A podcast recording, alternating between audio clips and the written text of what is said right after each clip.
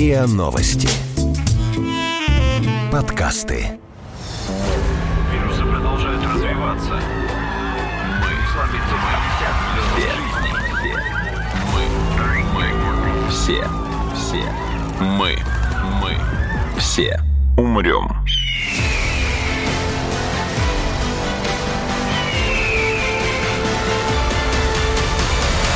Мы все умрем.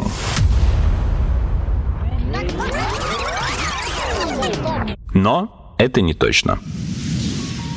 Мы все умрем. Глобальная депрессия.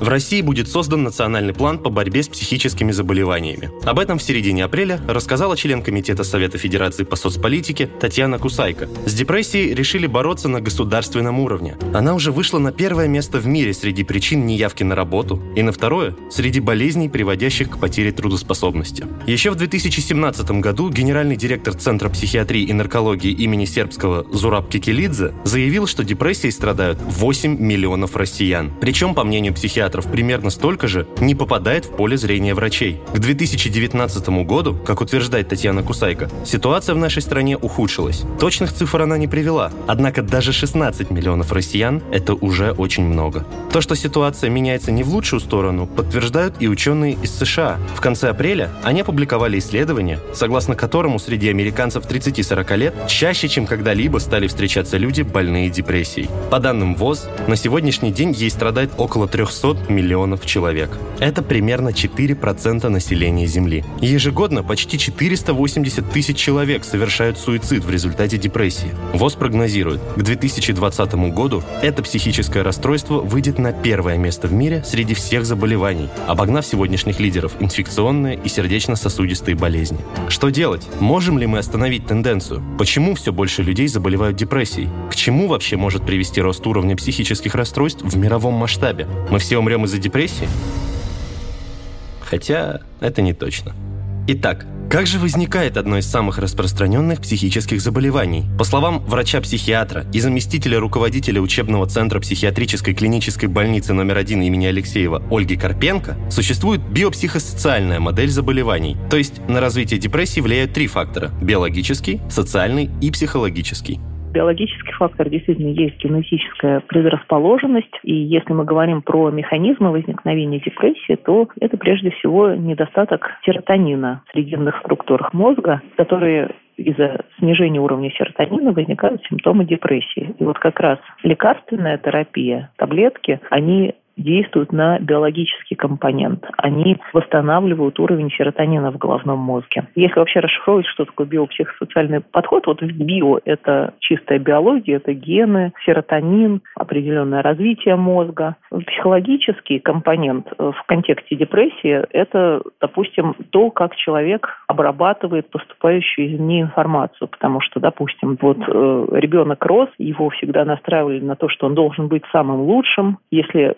единственная отметка, которую он может получить, это пятерка, четверка – это очень плохо. Вырастили такого перфекциониста. И дальше, в последующем, ну, невозможно только успешным. И при возникновении каких-либо неудач человек даже небольшую неудачу воспринимает как крах всей его жизни. Это один из факторов психологических для возникновения депрессии. Социальные факторы – это какие-то социальные ситуации, в которые попадает человек. Есть какие-то экстремальные ситуации, например, война, иммиграция. Есть более бытовые ситуации. Ну, например, уволили, там, сократили на работе или произошел развод.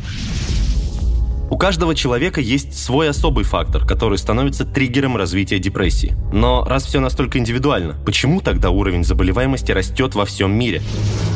Быстрый рост населения планеты ведет к большей конкуренции за рабочие места. Людям становится все сложнее найти работу. Даже высококвалифицированные сотрудники все чаще сталкиваются с тем, что им сложнее реализоваться профессионально. Изменения на рынке труда, вызванные глобализацией и техническим прогрессом, приводят еще и к тому, что роботы все чаще заменяют людей. Потеря работы, профессиональная нереализованность, финансовые трудности и отсутствие возможности жить так хорошо, как раньше, могут запросто привести к депрессии. Преподаватель Института психотерапии психиатрии и клинической психологии Никита Власов добавляет, что одна из причин роста уровня психических расстройств – это глобальная трансформация общества. Если мы про Запад говорим, да, раньше более традиционное общество, где было много систем поддержки человека. Семья, традиции, религии и прочее. Да, сейчас, если мы западное общество возьмем, да, социологи же, многие сходятся на том, что оно более атомизировано, да, люди больше изоляции находятся. Стало быть, нагрузки увеличиваются. Например, в той же Америке, да, мы же знаем, что там могут люди работать и перерабатывать и по выходным, там и по 12 часов работать. То есть нагрузки растут, а вот эта система поддержки, которая была раньше, традиционная, да, которая помогала, давала какие-то ресурсы, чтобы справляться с депрессией, эта система уже в той степени, в которой она работала, уже не работает. Но перерабатывают не только жители западных государств. Ненормированный рабочий день, перегрузки есть и в России, Китае, Мексике, Коста-Рике. Наш эксперт настаивает, нельзя говорить, что в развитых капиталистических государствах высокий уровень депрессии, а в остальных странах низкий. По мере того, как в развивающихся странах происходит ломка вот этих традиционных механизмов, и вот этот новый уклад капиталистический, образ жизни новый, и новые ценности, вот по мере того, как они вторгаются в этот мир, это тоже фактор роста депрессии в этих странах, потому что люди теряют ориентиры, происходит ломка привычных каких-то моделей ожиданий и так далее. Ну и плюс к этому, да, очень часто в таких развивающихся странах к депрессии нетолерантное отношение, потому что это считается как слабость. Вот все там в поле пашут, условно говоря, да, ты тут вот, тут хандра у тебя, видите иди работай. Стигматизация людей с депрессией приводит к тому, что правительства развивающихся стран практически не инвестируют средства в охрану психического здоровья граждан. В то же время многим странам третьего мира попросту не до этого. Хватило бы денег на обеспечение базовых жизненных потребностей, какая уж тут депрессия. А вот у жителей развитых стран, по мнению Никиты Власова, совсем другие приоритеты. Часто люди западного мира сталкиваются, один из факторов да, развития у них депрессии, это бессмысленность бытия. Потому что, опять же, отчуждение от религии, от традиции, религия, традиция, она часто задает смысл. Ну, зачем мы живем, кто мы в этом мире. Уход от этих правил, скажем так, порождает вот такой вот экзистенциальный вакуум, можно сказать. И в чем смысл моей жизни, да, это, я не знаю, там, брать кредиты, выплачивать их, занимать какой-то пост, там, важно. Все равно же все умрем, да. Скажем так, у людей западного общества, у них больше удовлетворены базовые потребности.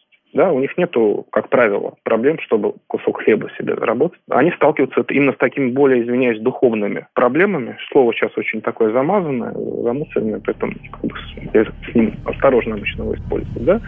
Население развивающихся стран о бессмысленности бытия думает меньше. В той же Индии бытие как раз очень осмысленное, через медитацию и йогу, но бедное. Антисанитария, нехватка чистой воды, еды, медикаментов, отсутствие жилья, большое количество генетических мутаций в чем особенность традиционного общества. Там все в значительной степени предопределено. Особенно если мы с вами говорим про ту же самую Индию, где все еще все равно негласно действует кастовая система, словно говоря. Да? Ну, например, вот ты, ты кузнец, там, не знаю, пекарь. А твой отец был пекарем, твой, твой сын будет пекарем. Все более или менее понятно. Да? Другое дело, когда у тебя есть вот такая свобода, потому что свобода выбора, я имею в виду, да, что ты можешь э, там получить высшее образование, можешь среднее, там высших образований, разновидностей у тебя там, не знаю, 30 штук да, и вот люди часто оказываются, вот они вкладываются в одно образование, там, вот до 30 лет они там, часто на Западе учатся, учатся, учатся, да, потом вдруг в 30 лет происходит кризис жизненный, да, и они не понимают, и они думают, блин, а я не тем занимался, то есть я не, не на того учился, это мне не интересно,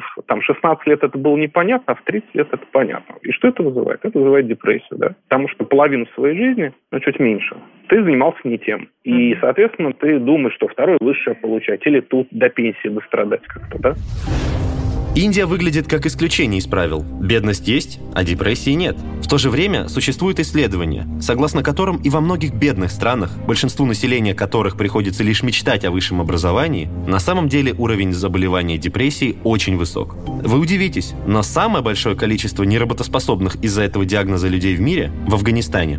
Представитель ВОЗ в этой стране, доктор Ричард Пиперкорн, объяснил, что причиной тому бедность, постоянные военные конфликты, гражданские войны, безработица, отсутствие здравоохранения и гендерное насилие. Но ведь в мире еще много других бедных стран, охваченных голодом, безработицей и волнениями. Почему именно Афганистан? Исследователи сходятся во мнении, что целая страна страдает ПТСР – посттравматическим стрессовым расстройством. Вот уже несколько поколений афганцев вынуждены выживать в условиях войн, которые не прекращаются с 1973 года. Еще в начале 2002 года Центрами по контролю и профилактике заболеваний США было установлено, что 42% афганцев, в том числе дети, страдают от ПТСР. У 68% наблюдались признаки глубокой депрессии. Сейчас, по словам Ричарда Пиперкорна, нет точной статистики о количестве больных депрессией. Можно только догадываться, насколько выросло их число с момента вторжения в страну американских войск в конце 2001 года. Правительство Афганистана практически не вкладывает средства в образование, здравоохранение, жилье и социальное страхование. В основном государство инвестирует в сельское хозяйство, потому что оно составляет основу экономики страны.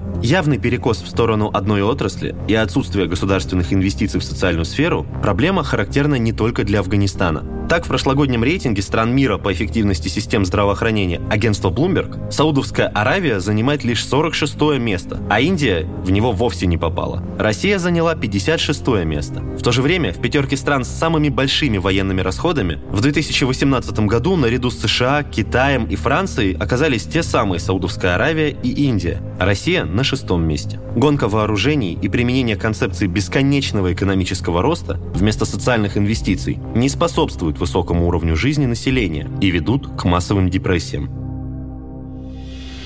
Вернемся к Афганистану. Одна из причин депрессии там – это употребление наркотиков. 93% мирового производства наркотиков сосредоточено именно в этой стране. Американские исследователи подтверждают, наркотическая зависимость и депрессия идут в тесной связке друг с другом. Одна увеличивает вероятность другой. И наоборот. Наркорынки продолжают расти. С 2017 года мировое производство опиума увеличилось на 65%.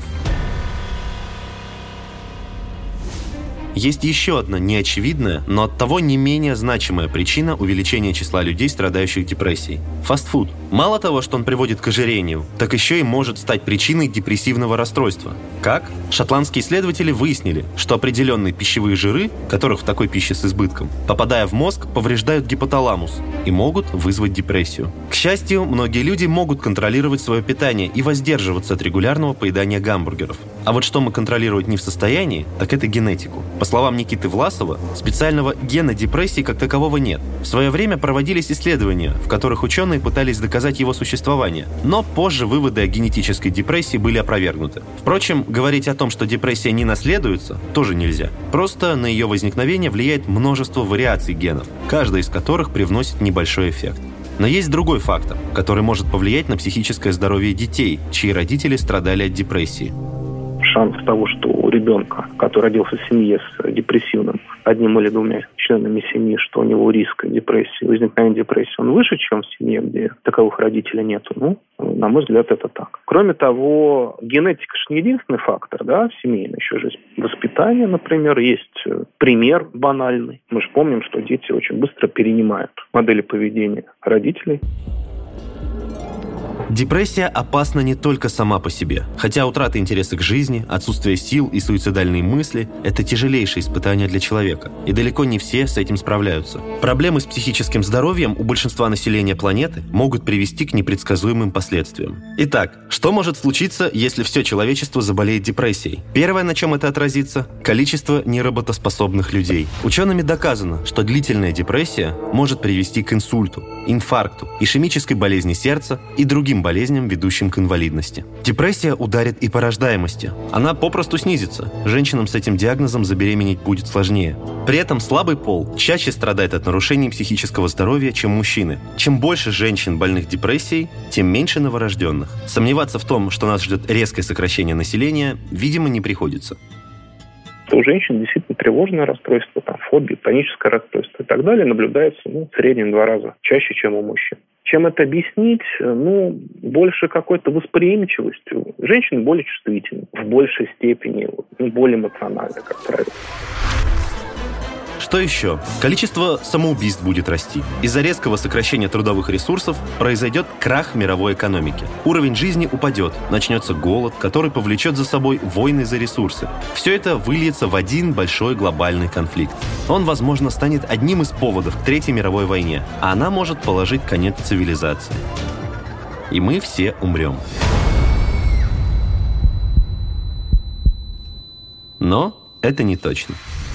Никита Власов напоминает, некоторые до сих пор считают, что депрессия – это такой вариант лени и блажи, хотя большинство все же осознали, депрессия – это не просто плохое настроение. Депрессию нужно лечить. К психическому расстройству стали относиться с пониманием, терпимее, особенно в западных странах. Все чаще государства задумываются о психоэмоциональном состоянии своих граждан и инвестируют в программы по охране психического здоровья. Признаваться в депрессии стало не так стыдно. Именно поэтому, по мнению Ольги Карпенко, депрессию начали диагностировать чаще. В основном, правда, это касается западных стран эффект развитых стран – это как раз эффект того, что система здравоохранения уже настолько развита, что проблемам депрессии уделяется большое внимание, и эти проблемы диагностируются. И кажется, да, что очень большой удельный вес депрессивных состояний в развитых странах. Но я думаю, что это не вопрос того, что они там с жиру бесятся, и поэтому уже страдают депрессией, а вопрос более качественной диагностики. Дестигматизация людей с депрессией происходит и в России. Никита Власов утверждает, сегодня предпринимают большие усилия для того, чтобы люди с этим диагнозом не были изолированы. В Москве и регионах сотрудники медицинских учреждений проводят открытые лекции про депрессию. Ольга добавляет, что в Москве на уровне государственных поликлиник врачи общей практики постепенно учатся выявлять депрессивные расстройства. Раньше это могли делать только психотерапевты и психиатры. Очень часто люди приходят в поликлинику с жалобами не на плохое настроение, а на какие-то физические неприятные ощущения. А причина этих физических ощущений часто бывает депрессия. Вот мы учим врачей, чтобы даже если человек пришел с какими-то жалобами на физическое здоровье, чтобы все равно они проводили диагностику и исключали расстройство настроения. Дестигматизация людей больных депрессией происходит в том числе благодаря СМИ. Журналисты все чаще пишут о проблемах психического здоровья и пропагандируют профилактику депрессии распознать ее на разных стадиях чуть проще, да, чем когда дойдет до того, что человек уже с кровати встать не может. Кроме того, мы можем видеть, что в учреждениях здравоохранения даже, скажем так, не психиатрического профиля, вот в поликлиниках, в больницах соматических обычных, да, появляются психологи. Это тоже хороший признак, потому что позволяет проводить вот такую раннюю диагностику. Ну и плюс к этому много различной литературы продается такой популярной, много есть в информационной среде различных материалов. Ну, то есть в целом, на мой взгляд, за последние там 10-15 лет прогресс совершенно точно есть в сторону вот такого более толерантного отношения к психическим заболеваниям. Раньше даже терапевты относились к психическим расстройствам скептически. Они считали, что есть более важные соматические заболевания, не связанные с психической деятельностью. Сегодня картина меняется. Что еще можно сделать, чтобы предотвратить рост уровня депрессий? Например, школы, университеты и работодатели могут ввести ежегодную проверку на уровень тревожности и депрессии. Что-то вроде обязательной диспансеризации. Развитые государства должны инвестировать средства в охрану психического здоровья не только своих граждан. Психологическая помощь помощь особенно необходима жителям бедных стран, которые охвачены голодом, засухой или военными конфликтами. В таких кризисных ситуациях необходимо проводить экстренные консультации, чтобы помочь людям преодолеть душевные травмы. Этим уже занимаются психологи из гуманитарных организаций «Красный крест» и «Врачи без границ». Однако инвестиций со стороны стран западного мира все равно пока недостаточно. Вложение средств в гуманитарные программы – это краткосрочное решение локальной проблемы. Помимо этого, правительство каждой страны должны сделать приоритетными направлениями социального инвестирования образование, здравоохранение, жилье и социальное страхование. Тогда у людей будут нормальные условия жизни. Они не будут перерабатывать и гнаться за большими деньгами, не будут бояться насилия и голодать. Тогда они станут чувствовать себя защищенными государством. В таком случае заболеваемость депрессией по миру не станет массовой, и мы не умрем. Но это не точно. Вы слушали эпизод подкаста «Мы все умрем, но это не точно». Эпизод подготовила Людмила Клейменова. Текст читал Игорь Кривицкий. Монтировал Андрей Темнов. Эксперты подкаста Никита Власов, Ольга Карпенко. Подписывайтесь на подкаст на сайте ria.ru в приложениях Apple Podcasts и CastBox. Комментируйте и делитесь с друзьями.